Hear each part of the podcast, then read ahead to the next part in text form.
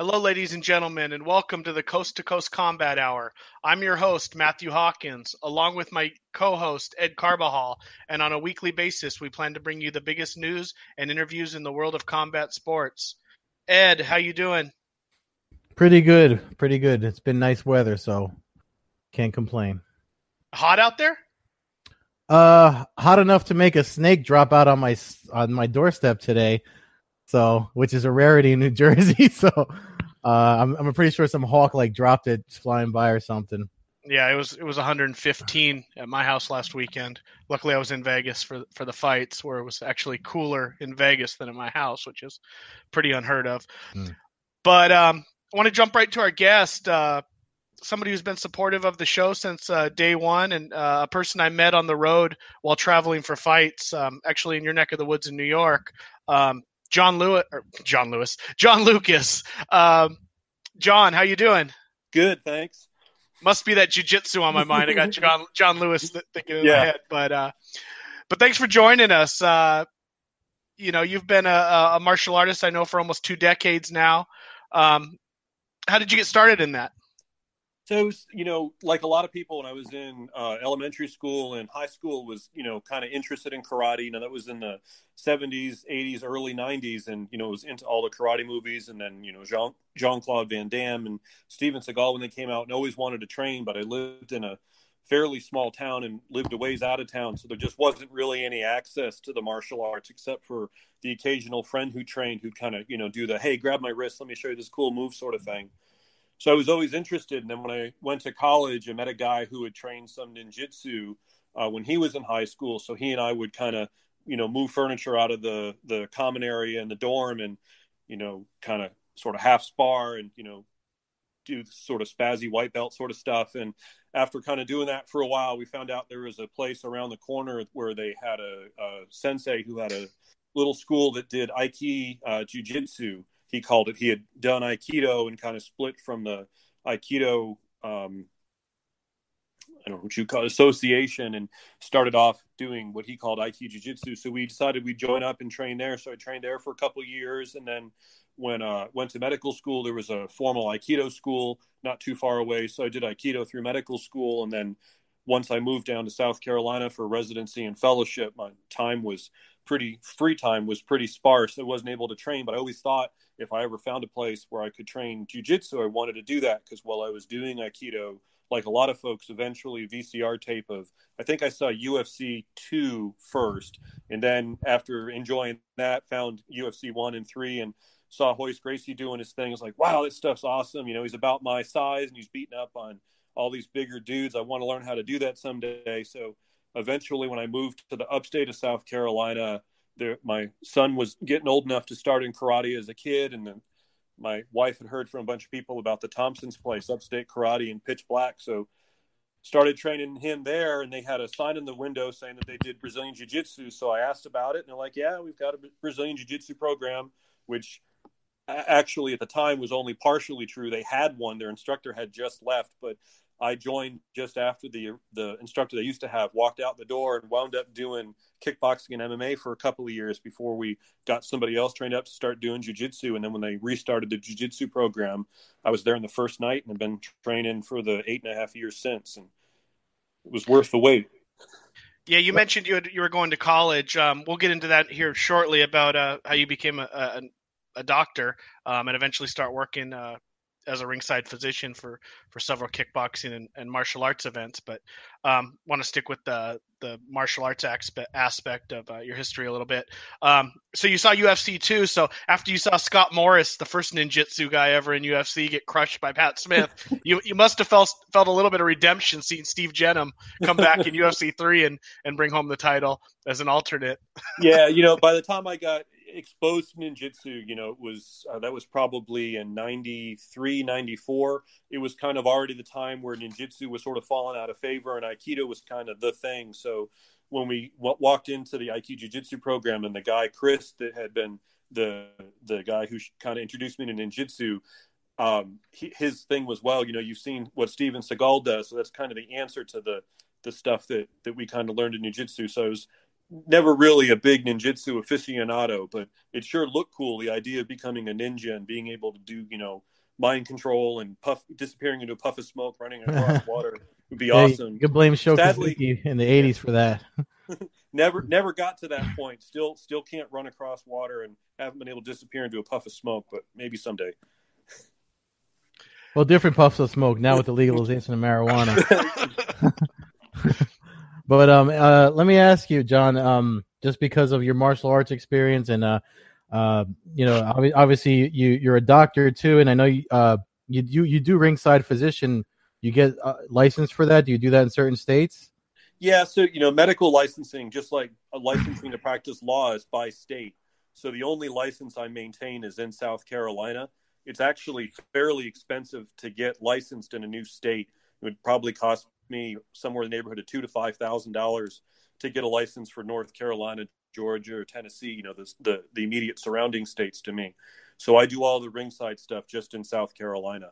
Is it um? So just because of everything going on, I mean, it's interesting that Matt found you to get get on this week after we took off last week. Obviously, with all the stuff that happened or that's been happening in the sport and uh, like with the UFC, just overall, like like as as somebody that's that's got your level of expertise and everything you've been seeing. What's your take on weight cutting and everything that's been going on? The Max Holloway situation. Like, how do you feel about? Do you think more weight classes are better? Should they listen to what the fighters want? What's your take on all of that? Yeah, so weight cutting is is kind of the the the the torch that I'm most ambitious about bearing. I don't know if you've seen some of the stuff that I've posted on uh, the MMA community and some other places about that, but I actually sit on the ABC medical committee. So um, have been part of some of the talks about. You've probably heard of Andy Foster, who's the yeah director out in California. He came up with that ten point plan that CSAC now has in place, and um, when when that was first brought up through the medical committee, I, I thought for sure that by this time that would have been passed in pretty much every state, certainly in Nevada and New Jersey, and that the whole weight cutting thing would be on its way out. And been very depressed that that's not been the way that it's happened. So uh, I'm definitely not a big fan of weight cutting. I think that it's it's sort of odd how we got to where we are because if we could snap our fingers and make weight cutting go away, you just kind of everybody not realize that was possible with very few exceptions, the same guys would be fighting each other just up a weight class or two. You know, the guys that are welterweight, they'll walk around somewhere between about 195 and 205. Yeah. So those guys that all be, you know, light heavyweights or, you know, maybe middleweights. And you'd be seeing better fights because the guys wouldn't be dehydrating themselves to the point that they're, in some cases, you know, if you walked into the ER just as an average guy who'd been out in the heat, as dehydrated as most are, when they weigh in, you'd get admitted to the hospital and be there for 24 to 36 hours, get rehydrated, make sure electrolytes okay, and then you know be cleared to leave the hospital. And these guys are doing that to themselves, and then 24 hours later, having a, a fight against a world class fighter.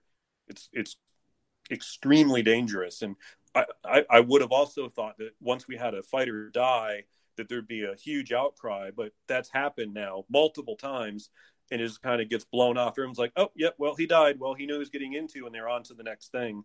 I don't know if that's because it's it's typically been fighters that are lesser known or they're not American and they're not you know known by anybody who's not a super hardcore fan. But I'm hoping that we can get something put in place so that we can get these fights to happen and keep fighters safe before there's a a, a big death or significant injury on a grand scale. You know, if one of the, you know, like Conor McGregor or a big time UFC fighter who's more of a household name ends up getting hospitalized because of a weight cut or dies because of complications of cutting weight, I think that, that that's going to be devastating to the sport, and it'll be too late to change things. It'll be suddenly a huge outcry from oh, people yeah. who may not be that big fans, and you may see licensing for MMA start disappearing from states instead of trying to do something to get rid of weight cutting. Yeah, especially here in New York, where they just, I mean, it's only been uh, since 2016 they lifted the ban on it. So that's actually a, a, big concern too. I think that's why they're, some people say that New York's a little bit too weird with the with the way they're handling things, but I think that's the reason why. Um, you know, they had that boxer that suffered the the the head trauma. That's like uh, I forget his name, um, um because the, the whole situation was handled bad he had to take a cab to the hospital or something like that. I know Access uh, Inside MMA did a whole expose on it um, back when they were still on the air, but. So yeah, I think I think uh, if something like that does happen, like you said, to a big name fighter in the UFC, it's definitely a problem. The, the death you're referring to, that's the one FC, the guy that fought and, and I won, right? Yes. Yeah. Who, there was a, a guy in, um, I think, Jungle Fight or one of the, the Brazilian events died exactly. as well. A guy from, uh, I think he was Nova União, uh, Andre Pederneiras' school, I think. Um, I think he's, he's the guy who died. And then didn't somebody, uh, I mean, I don't know if it was it was after the fight, but somebody Conor McGregor's uh, one of his guys was fighting I think somewhere in Europe died too. I don't know if that was related to a weight cut or. Oh, that's right. Yeah. Or an injury, but. Um, so what do you? I mean, eh, right now the the the the, the solutions you've talked about that have been uh, talked, you know, brought up. Do you think that adding more weight classes and stuff like that it would help at all? I've always argued that someone's just going to see the next weight class is only five pounds away, and it's just going to be a reason for that person to push it a little farther. Yeah, and exactly, and I, I think you're exactly right about making little, little itty bitty step changes, you know, and I, I think that's the issue that we've had, like with the UFC moving weigh-ins to the morning and Dana White making that statement that he thinks that's more dangerous and, or a problem, and they're moving it back to the afternoon. The the beauty of the ten point plan that Andy Foster came up with is that instead of making little steps that each individual thing may have unintended consequences. I think they need to make a whole bunch of wholesale changes at the same time to prevent people from saying, "Oh, well, now I can cut, you know, just a little bit more and be a whole weight class lighter." So, I do think adding more weight classes is important, and I think that the weight classes that are mentioned in the 10-point plan, which are more or less every 10 pounds, with the exception of in the pounds were on the five, so it was 155, 165, and then because of pushback from both the UFC and Bellator uh, for what they say are contractual reasons, they want to keep 170 and then have 175, 185, 195, 205, 225, you know, 260. I think having more weight classes is important, but they also need to move towards doing both some sort of weight certification like they do for high school and NCAA wrestling some sort of hydration testing to make sure that we know how much these guys are dehydrated when they're weighing in so that we don't let people who are 10 15% dehydrated you know crash rehydrate over 12 hours and then get into a fight the next day. And i also think that doing weigh-ins either just before the event or just after the event to find out how much weight guys are putting back on to get an idea of what their real walk around weight is yeah. is important as well. You know andy's done two studies. He did one in mma and then just recently did one in boxers out in California.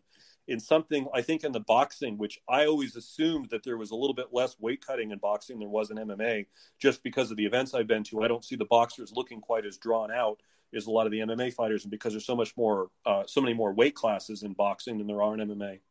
But they found that 20% of, of fighters were cutting more than 15% of their body weight. I think uh, based on you know what their their weigh-in weight was versus their weight at the time of the event. So, one of my one of my arguments has always been um, I always you know it's it, it generally falls on the fighters, but I always try to bring it back to the promoters a little bit. For me, once a guy misses weight in a weight class, he should you know at that point he should be basically on alert where the promotion shouldn't sign that guy to fight in that weight class any longer. Uh, you know, if a guy misses by one or two pounds, you know, maybe you give him, you cut him a, a, some slack. But if a guy misses weight by five, six pounds, to me, it should be an instant move up. Um, to you know, you don't sign a contract with that fighter. If that guy dies making his next weight cut, I feel like, you know, the the, the promotion should be held liable almost for, you know, I, I uh, as a construction guy, if I told somebody to climb a ladder and I knew they had a broken leg and they fall, I'm going to jail for for telling that person to climb the ladder if somebody's had trouble cutting weight and and I sign them to a contract to cut another 30 pounds of weight for their next fight, um, you know, I, I, don't. I think that should be, uh, you know, something that that should be changed too. Once somebody misses weight, I don't think, you know, maybe you give somebody a second chance, but I don't think there should be any third chances. After you right. miss the second time, you should have to fight in the weight class above that. Yeah, and I think there should be some from a, a regulation standpoint. I think the athletic commissions need to to make two specific changes uh, about the way they handle weight cutting and people missing weight. The first is it, it's it's ludicrous to me that especially at the like the UFC and Bellator level that we let guys try to cut weight. You know, so say somebody's trying to make welterweight and they come, they weigh in, they're 173, and they say, okay, well, you get an hour, you can go try to cut two more pounds. That's absolutely crazy to me. I think you should get one chance at getting on the scale because I mean, it's not like scales aren't available. No one, I, I, find it hard to believe that anybody at that level has gotten on the scale and been surprised that they were over. They know darn well that they're having hmm. trouble making weight and their cuts yeah. not going well.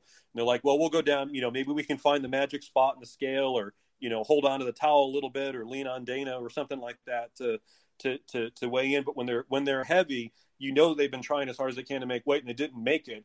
I don't think the commission should be able to, to extend their time. They should say, okay, you missed weight you get a financial penalty for that. And also um, moving forward once you've missed weight i think the next time that fighter fights the commission should be much more careful about figuring out when they show up to the to the fight week. You know if they come in on monday or tuesday weighing them and making sure they're within 10% of their weight and probably checking them a couple times along the way to make sure they're not leaving themselves to cut 10 11 12 pounds of water weight in the past 12 hours. And then for sure if you miss weight a second time I don't feel comfortable relicensing that fighter to fight at that weight class unless you know they'd have to go up for at least a fight or two and then demonstrate at some point in the future that they've reduced their body mass to the point that is reasonable for them to make the next lower weight class again. Just like again just like they do in, in high school wrestling. So let me ask you just to uh, switch off a little bit not really switch off of, of the weight class thing but um, with your being a medical professional the the stuff that happened at uh, 226 with uh, Max Holloway's removal. Did you see any of those interviews where they were citing yeah. his uh, concussive uh, symptoms?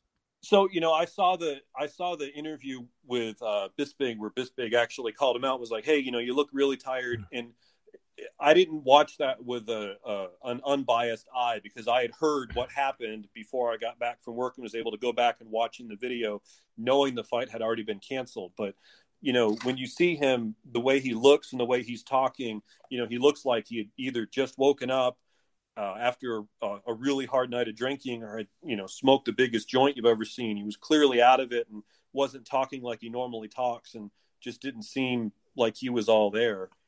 It's not clear to me exactly what was causing that. You know, it's, I think somewhat ironically, you've heard that he was too dehydrated, which is fairly unlikely that far out from the fight. You know, he shouldn't be cutting water weight yet.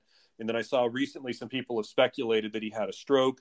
It seems like if that were true, we would probably know about that because he, they would have done some testing and, and been able to prove that and treated that appropriately. Or he was in the middle of water loading, which is what I think is most likely. He was probably doing the drinking deionized, deionized water thing and had screwed his electrolytes up enough, and he was having some problems because of that all three of which though are very dangerous things that can mm. happen to you know during the weight cut especially in people who are and i'm not accusing max of doing this but especially guys who are doing other things like using hyperbaric hypobaric chambers to try to get their hematocrit up or epo or something like that. So they're they're running their hematocrits higher than they should be. And then they're also cutting weight. Your blood literally gets way too viscous and it makes your risk of stroke extremely high and then on the opposite end of the spectrum, the guys that are doing the deionized water loads, trying to flush electrolytes out of your system, I've seen a number of people or, or heard of a number of people who have gotten themselves pretty disoriented because of doing that, because they they screw their electrolytes up and they start having neurologic symptoms because of it either during the, the, the, the, part where they're flushing out with, uh, you know, drinking two gallons of deionized water a day, or at the end of it where they, you know, they go to drinking a gallon, half a gallon a day, a quarter of a gallon, and then nothing for two days while they're doing intense exercise, while you're dehydrating yourself so severely like that, it's very easy to get your electrolytes enough out of whack that you're in trouble. I mean, you guys go to the weigh-ins, you see what these guys look like. Um, there's a lot of guys who, at the time of weighing, you know, these are world-class professional fighters, but they look like a toddler could beat them up at that time because they're having trouble standing upright, much less functioning as an athlete.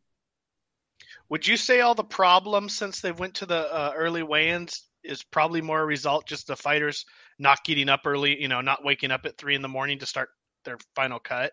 I always thought that that might be an issue from day one, and I didn't understand why they didn't give the people the whole day basically to weigh in.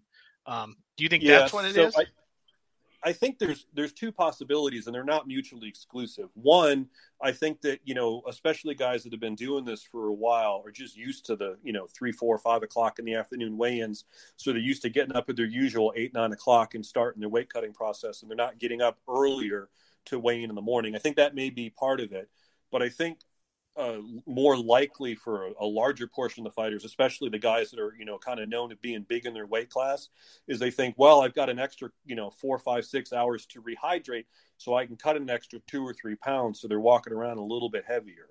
Um, so I think both of those things probably are contributing to that. I know you've been around Chris Weidman a little bit, and I've always brought him up as as one of the biggest middleweights that I've personally ever met. Do He's a know, monster. Do you know of him ever yeah, having issues? I mean, I know he's never he, missed weight. Yeah, so that's about about to say. You know, you know, he's never missed weight. I've never actually been around him when he's doing a weight cut, but um, you know, a lot, a lot, of the guys I've trained with, and Stephen and, and Ray Thompson in particular, have been around, and, and, it's never been an issue. I've never heard of him having a, a bad cut, but he's a good example of somebody. He's been cutting weight since he was a toddler because yeah. he's been, you know, from wrestling. So he's very used to it. He knows what kind of weight he has to be, but he is definitely when I first met him face to face, it is amazing to me that he is as big as he is. And then you look at somebody like Yoel Romero, who's looks like he's twice his size and you know oh got so God, much more yeah. muscle mass. It still makes the same weight. I just I don't understand how that's physically possible. Yeah, no, I I uh I, I've I've been to a lot of things at Weidman. I actually trained with uh with someone that trained with that uh, got the black belt around the same time Weidman got his, and um I mean uh like you said, having seen him physically, like it was at the uh, the first time Aldo and and uh, Holloway fought for the belt. They did a they did a virtual thing here in New York, so he was like a guest at it to get the fans riled up. And I was I was walking as media, I was in the same area as him, so I got to stand right behind him, and I was just like, how is this guy fight at 185? He's like he's a monster. And the same thing with Yoel Romero.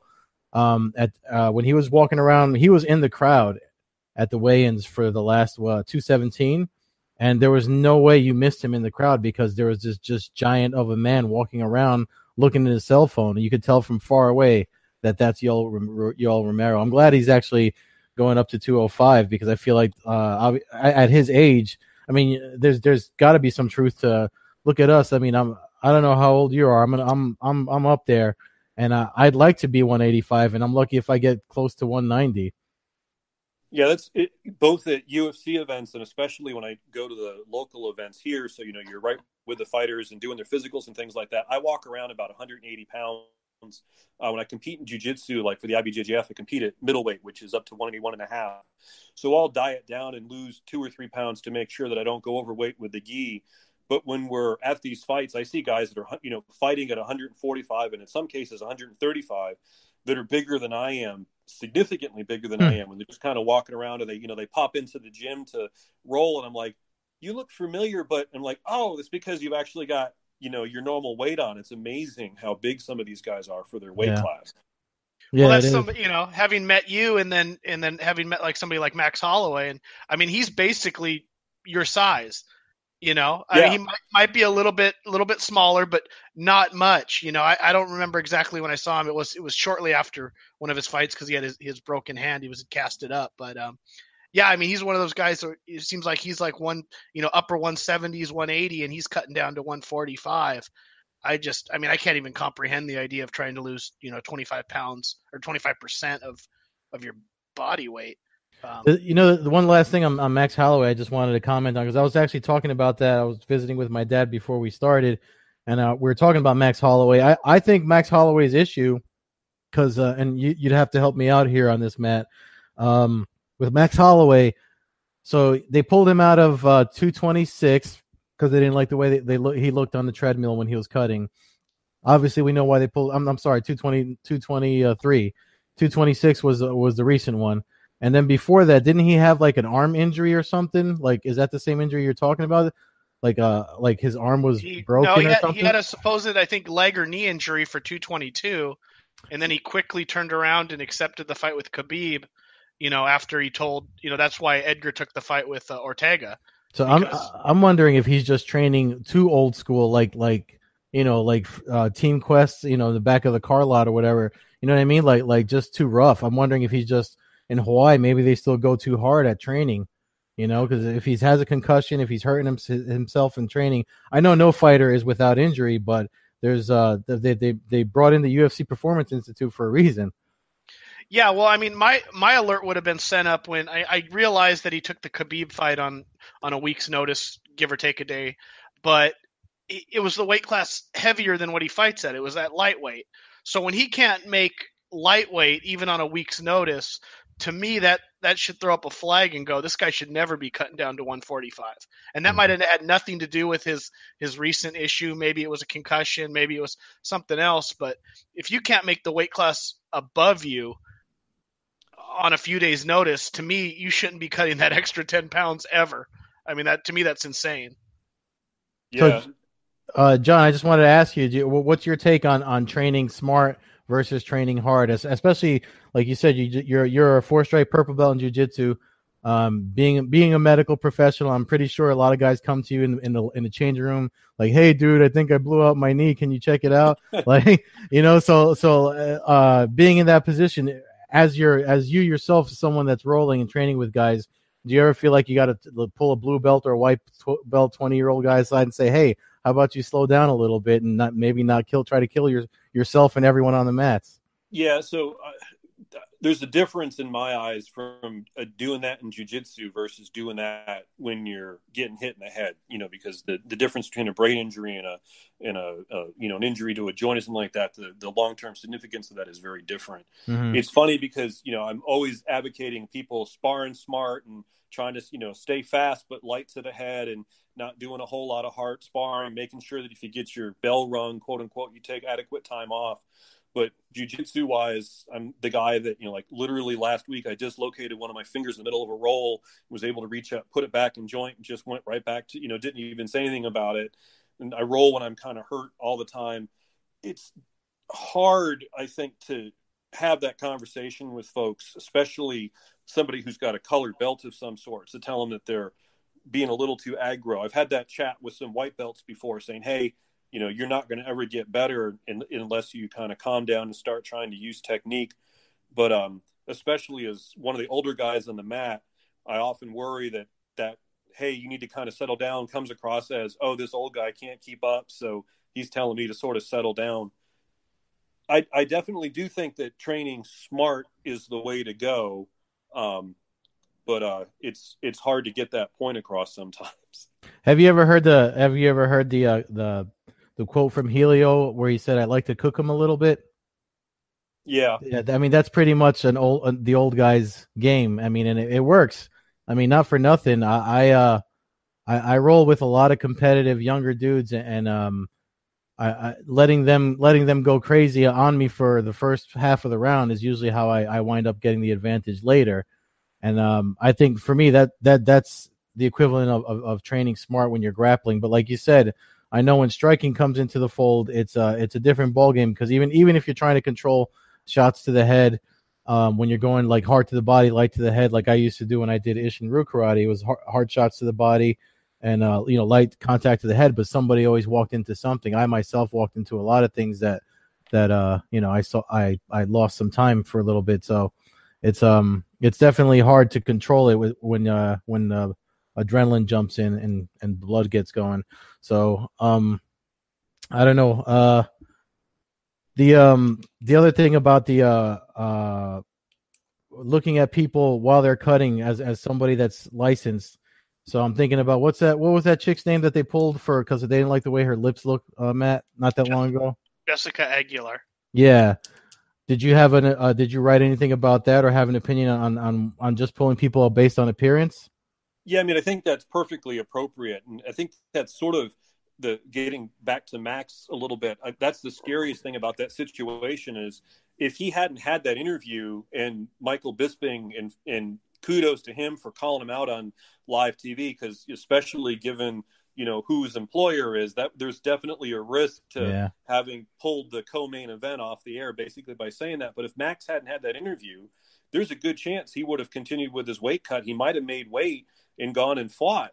So I, I think that when you hear that somebody got pulled because of how they look, and you you see the way that people look that don't get pulled, there must have been a serious issue going on. Yeah. So I think that that's that's that's probably very very appropriate. Well, I had heard that he, he was rushed to the hospital on the on Monday. I think we kind of heard about his news about Wednesday or so. Yeah. Um, uh, you know, if a guy gets rushed to the hospital on fight week, I think there needs to be serious thought about letting that guy go out and do. Uh, you know, he did the the public workout. You know, anything other than maybe just sitting back and and relaxing. I mean, I I don't know I don't know how often people get rushed to the hospital on fight week, but you know, even as a fan who buys tickets and, and gets disgusted when fights get canceled, you know, I don't want to see somebody die in there because the UFC is trying to, or I shouldn't just say the UFC, any promotion is trying to push somebody in to to keep a, a fight card intact. Yeah, no, and we definitely don't want to see it uh, a fighter uh, because they have that fighting spirit, quote unquote, the warrior spirit or whatever it is. Because obviously Max was ready to go until he got pulled. He didn't pull himself, so I just think I just feel like I mean it's cool and on one end, but obviously you want you want you want to see him fight again or or at least retire healthy.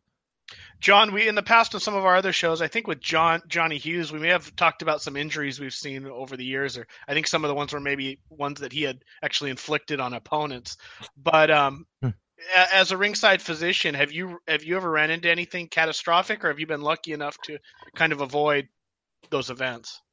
No, I mean catastrophic. You know, I've seen some people get some pretty significant injuries. So the the first and probably the most impressive was I saw a guy uh, get a tib fib fracture from a blocked uh, checked kick, just you know, a la Corey Hill or Anderson Silva. Um, which was and it was it, the, the guy was a uh, army ranger he was actually active duty at the time and was fighting out of one of the the camps that's near one of the local army bases and he he had an impressively little reaction to that. Um, he, you know, threw the kick, his leg broke. Everybody in the arena heard it and saw it, and his legs, you know, kind of dangling there. And he hopped on it a couple of times, and his opponent stopped. Thank God, he realized that something was not right, and it, he had this look on his face like he was trying to figure out how he could put his foot down to throw another strike, and then realized and just sat down. But it, it was, it was, it was very impressive.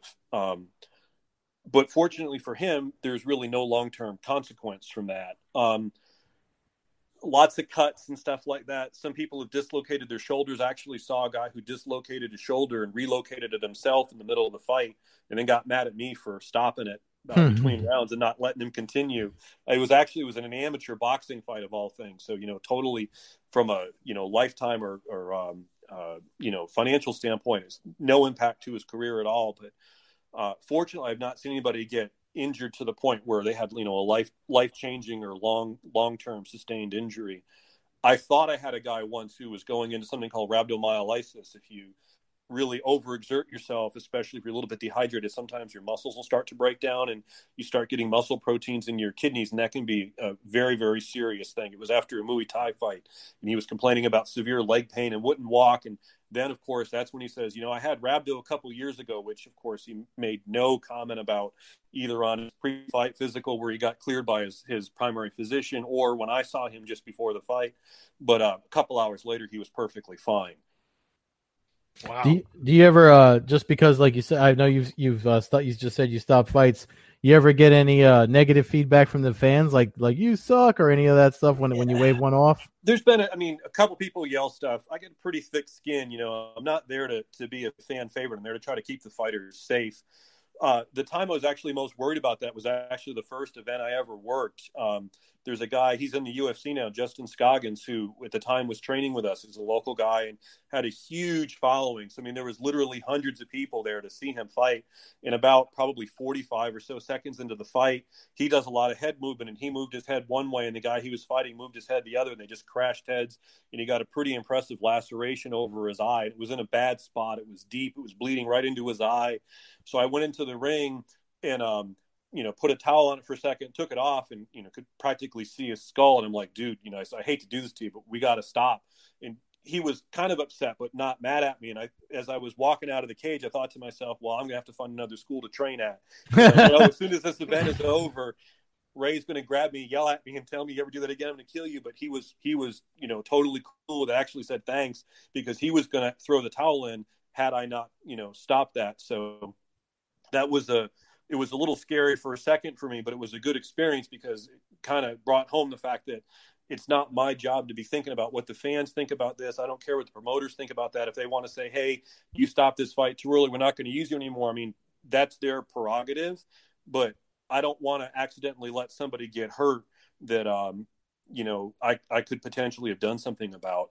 And I had a, a couple of years later had a, a, a, female fighter who had a similar. She I got caught. I think it was a legal strike. I think it was an elbow, but got caught with an elbow in a fight that she was winning and probably was going to win. But it was the same story. It was in a bad spot. It was bleeding right into her eye and when they opened, as soon as the referee stopped the fight, she immediately looked at me, and as I was walking in the cage, she was like, "Don't stop the fight! Don't stop the fight! Don't stop the fight!" But I walked over, I'm like, "Sorry, you know, got to." And the same thing in retrospect, she was like, "You know, I'm really glad you did that, but."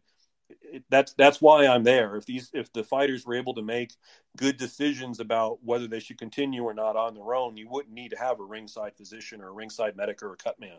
Yeah, well, wow, this has been pretty uh, informative as far as uh, hearing about some of this stuff. I, I you, you, don't we don't get a lot of this perspective um, anywhere really. I mean, you, you, hear about some of the cut men and stuff, but to actually hear a doctor giving giving his perspective on on stopping fights or, or his opinion on the weight cuts and stuff has been pretty cool. So I appreciate you coming on with this. Yeah, we definitely might have to tap you again in the, in the near future because this was. The, I mean, I actually, I mean, I, I could go longer myself, but like Matt said, I mean, this is uh very interesting. I mean, I, I I'm I'm I'm surprised I I've never interacted with you in the community. Uh, are you you said you post on the MMAcommunity.com forum and yep. where where else? That's pretty much it. I, I have an account over at uh, the Underground, but I very rarely post there anymore. And if I do, it's usually in the BJJ sub forum. You should do like a uh, like a combat sports health blog. You know how there's like the combat sports law that Erik Magraken runs. You should yeah. write do something like that. Just uh, you know, because obviously, there's actually. Oh, go ahead. I'm just saying, there's a you obviously have a lot of ins- knowledge that that uh, I mean, you cleared some things up for me. So like the whole thing about about looking at someone, I I had a different opinion about until you explained it. So now I perfectly understand why they would pull people off of treadmills or based on on on how their lips look and stuff like that. Um, so you should look into doing something like that. Yeah, I actually thought about that. In a, couple years ago, I wrote an article for uh, Carrick on the Underground, and it, it's been sort of surprising to me that there's very, very little interest in that. You know, the the time that uh, I get questions and stuff is usually after a specific episode, so like the Max Holloway thing. But as far as kind of general information and stuff, myself and a couple of other ringside physicians have tried starting something like that up, and it almost always falls apart. So I haven't really put too much too much effort into that. And ringside medicine is, you know, sort of a hobby for me. It's not something I ever intend to make any money. I actually don't accept payment for doing it. I just do it on a pro bono basis. Um, so most of the people who I've seen try to start blogs or try to do something with ringside medicine are trying to monetize it somehow, and then you start getting into some sort of hairy area sometimes where you're you're you're doing more self promotion than you really are trying to forward uh, the safety of the sport. So I've kind of shied away from that. But as stuff comes up and there's interest, you know, in a particular area or something like that, I'm happy to to write things for either the underground or especially over at the MMA community and stuff like that. Yeah, if you want to jump on here and, and, and have a conversation, we'd be happy to have you back. Before before we let you go though i, I want to point out that not only do you do this stuff you know uh, you said you do pro bono work and you I, I, think you've told me that you just do it because you want to make sure there's a good doctor on site and you know somebody to take care of the fighters and that's that's honorable honorable work uh, especially in such a violent sport but you're also a big fan of the sport um, i met you the first time you were going out to uh, to watch wonder boy uh, fight in new york yep. i've run, in, run into you in vegas also supporting stephen um, I, obviously you're a fan of Stephen and, and a friend of his. Um, how about some other fighters that you uh, that you've over the years kind of latched onto, or somebody you'd consider can't miss that, that you you watch fight every time that you can? Yeah, so there's a there's a couple of people locally who I really like to watch. Uh, one of them you may have seen. He was on the Contender Series. Uh, Carl Reed or John Reed. He goes by Carl um, most of the time. Who's one of our wrestling coaches. Um, he's got a you know a great wrestling background. He's he's really athletic, super strong, and he's one of the he's got the highest fight IQ I think of anybody who I've ever met. He just it's almost impossible for him to make bad decisions in in the stress of the moment. So he, he's really really exciting, and he's taken his wrestling work ethic and really applied it well to striking. So he's won a couple of his recent fights by pretty impressive knockouts, and I think that you're likely to see him pop up uh, in the UFC or Bellator in the not too distant future. And um, largely because of his work ethic and his fight IQ. He's one of those guys you get up five o'clock in the morning and check Facebook or Instagram, and he's you know swimming laps, and then at two o'clock in the afternoon he's hitting mitts with Ray, and then at night he's grappling and striking and stuff. He's just constantly working and, and making big big strides. Did I meet him? Um, was he with you at, at UFC yes, in, in New York? right. Yeah, he was the, the the tall black guy who was sitting right next to me. That that Carl. That's Carl Reed. Yeah. Okay. Yeah, I remember you. You kind of tapped me on the shoulder and go keep an eye out for this guy. You were telling me about his wrestling and how he's really helping Stephen. I think he he, he was helping Stephen train for Woodley. Uh, yep. Yeah. If I remember become, correctly. Yeah, he's become one of Stephen's main training partners because you know he's a big dude. He's he's you know he probably walks around two twenty plus really really strong and he's in he's in you know typical wrestler shape. He just impossible to get that guy tired and a, a, real grinder. So he's if you can Stephen gets used to trying to, to fight him off when he's pushing up against the cage and getting back up off the ground with him on it's it's been a huge boon for Stephen because you know Chris is fantastic but he lives in New Jersey so you can't be with him 24/7 so when uh, Stephen goes up there a lot of times Carl will go with him and those guys together are, that's a that's a great camp any other big name guys or old school fighters that you, uh, you know, just kind of became a fan of over the years? Yeah, you know, I, have always been a Chuck Liddell fan. I always, I'm sort of skeptical of anybody who isn't a Chuck Liddell fan. I mean, he's just sort of, I think, you know, kind of what MMA is all about. And on this, on the same, on the same sort of page, Randy Couture, you know, just uh, uh some of the the guys when I really got into the UFC, watching it live and watching the pay per views, those were that kind of their heyday. Used to love watching them fight. Uh, same thing with Lyoto Machida and uh, Anderson Silva for the same reason. I love watching those guys fight, and I'm a big Mighty Mouse fan. I love watching that guy fight. Yeah, me too. He's one of the few guys I've never seen Mighty Mouse fight live, and I'm going to the event here in um, what two and a half, three weeks now. So definitely looking forward to that. I've, I've stated I'm not a huge fan of the, the smaller weight class, but um, he's definitely one of those guys I still consider a can't miss fighter to watch him fight. So. Yeah, and you know I like watching guys go toe to toe and throw, but I'm also a lot of the fights that the that you'll hear people complaining about online that are boring that end up being a tactical matchup, either two grapplers who are kind of you know trying to fight underhooks the entire time or get head control the entire time or two strikers who are standing you know half an inch out of real striking range trying to find that opening and throw that correct feint to get the guy to go. I find those kind of chess matches really interesting as well. Yeah i'm with you on those it's been kind of a theme, and we've asked most of our guests. How do you see the Bellator heavyweight tournament uh, wrapping up here with uh, and Fedor and Bader uh, Mitrione? Yeah, you know that's a good question. Uh, my heart would love to see Fedor win that. I know that you know you're not wearing the sweater of glorious victory at the moment. I think, but, um, I know you're a huge Fedor fan, and like I said, my heart would love to see him win. But I think that uh, both uh, Mitrione and Sonnen have a really good chance at taking that. I'm, I'm really interested to see the next round of fights to see how that goes. October 12th, I believe, is the next one. Yeah, oh, I think that's right. Out this way in Mohegan Sun. Yeah, I'm curious to see where they put the Fedor fight. If they do a big weekend, that, I think that would be the smartest way for Bellator and really just promote the heck out of that weekend. I don't think off the top of my head the UFC has anything. Yeah, the UFC scheduled for the sixth, so they'd have that whole weekend to themselves if they uh, they do a back to back event and really promote it. So, well, cool, John. Uh, it's been great talking to you. I, uh, like I said, you've been really supportive of this show since day one, and uh, just been, you know, been cool when when we've had a chance to run into each other, uh, whether it's in Vegas or in New York. Um, so, uh, do you have anybody, any sponsors, any, any? I mean, I, you know, I, I don't know if you have anybody that helps you with your, your medical stuff, or if you just want to throw out uh, where anybody can follow you, or g- give your handle for the the MMA community.com. Yeah, so all my social media stuff online is all under the at SC MMA MD moniker. Uh, I use that at, on uh, the MMA community. I use that over the underground, and then on Twitter, uh, most active at the underground or at the um, the uh, MMA community is where I do probably ninety nine percent of my posting. Well, you gotta start but using Twitter, man.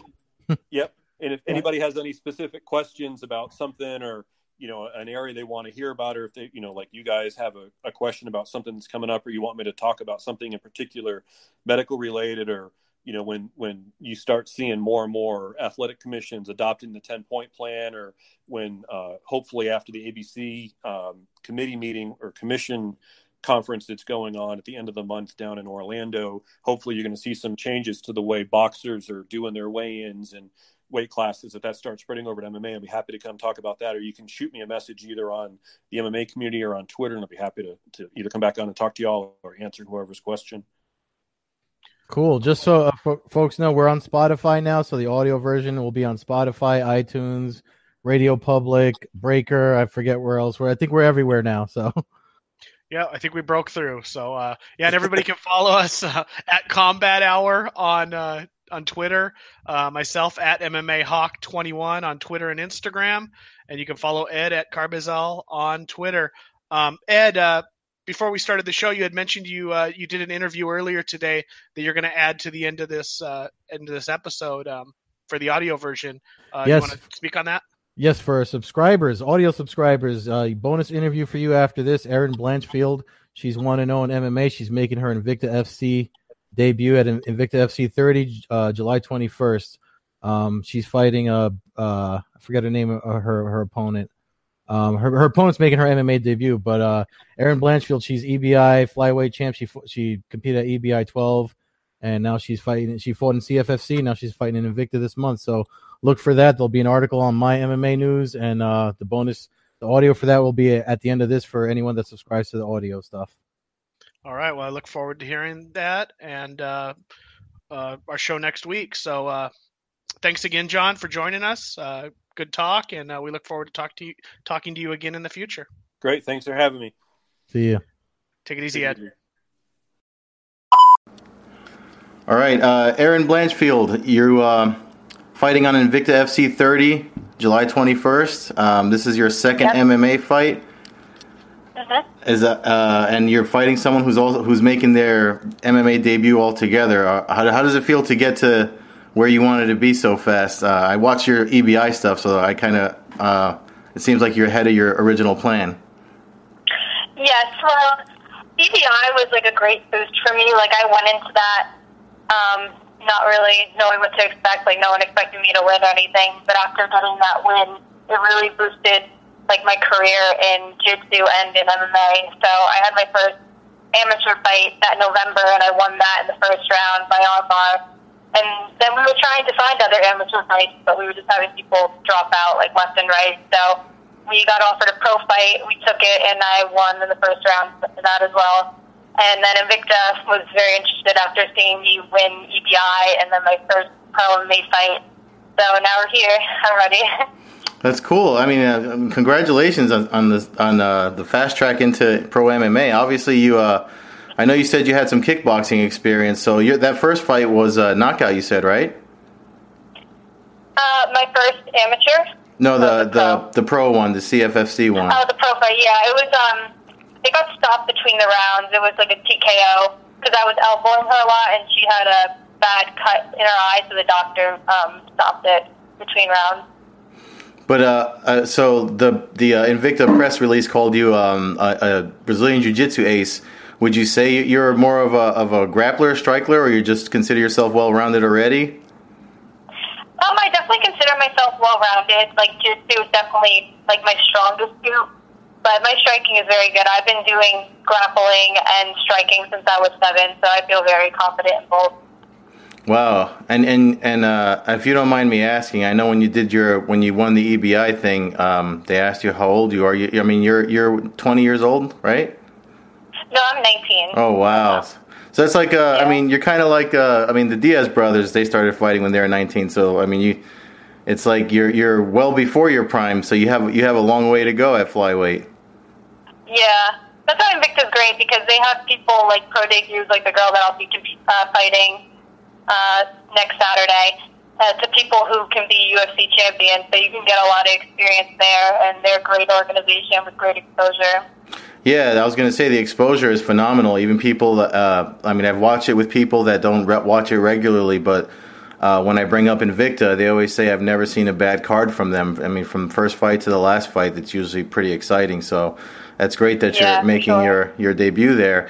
And it's and it's obviously it's a. you- I know obviously a lot of people want to get into the UFC, and, and it's no secret that Invicta fast tracks uh, successful fighters into the UFC from Invicta. So is that obviously is that your game plan for this?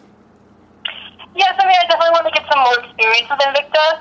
But I know that yeah, a lot of UFC takes a lot of their females from Invicta because they know that they're a high level organization that produces fighters.